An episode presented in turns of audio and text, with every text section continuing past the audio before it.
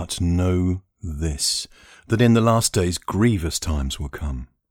For men will be lovers of self, lovers of money, boastful, arrogant, blasphemers, disobedient to parents, unthankful, unholy, without natural affection, unforgiving, slanderers, without self-control, fierce, not lovers of good, traitors, headstrong, conceited, lovers of pleasure rather than lovers of God, holding a form of godliness but having denied its power.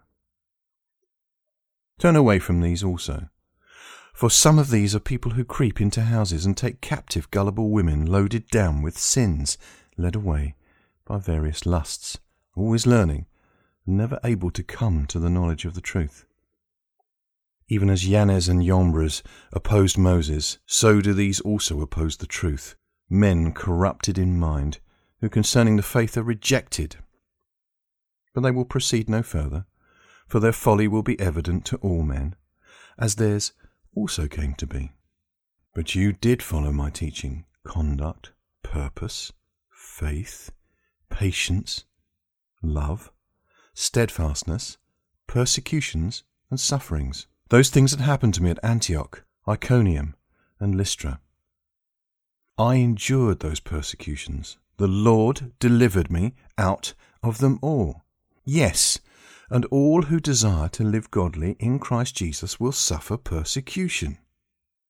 But evil men and impostors will grow worse and worse, deceiving and being deceived. But you remain in the things which you have learned and have been assured of, knowing from whom you have learned them. From infancy you have known the Scriptures, which are able to make you wise for salvation through faith which is in Christ Jesus.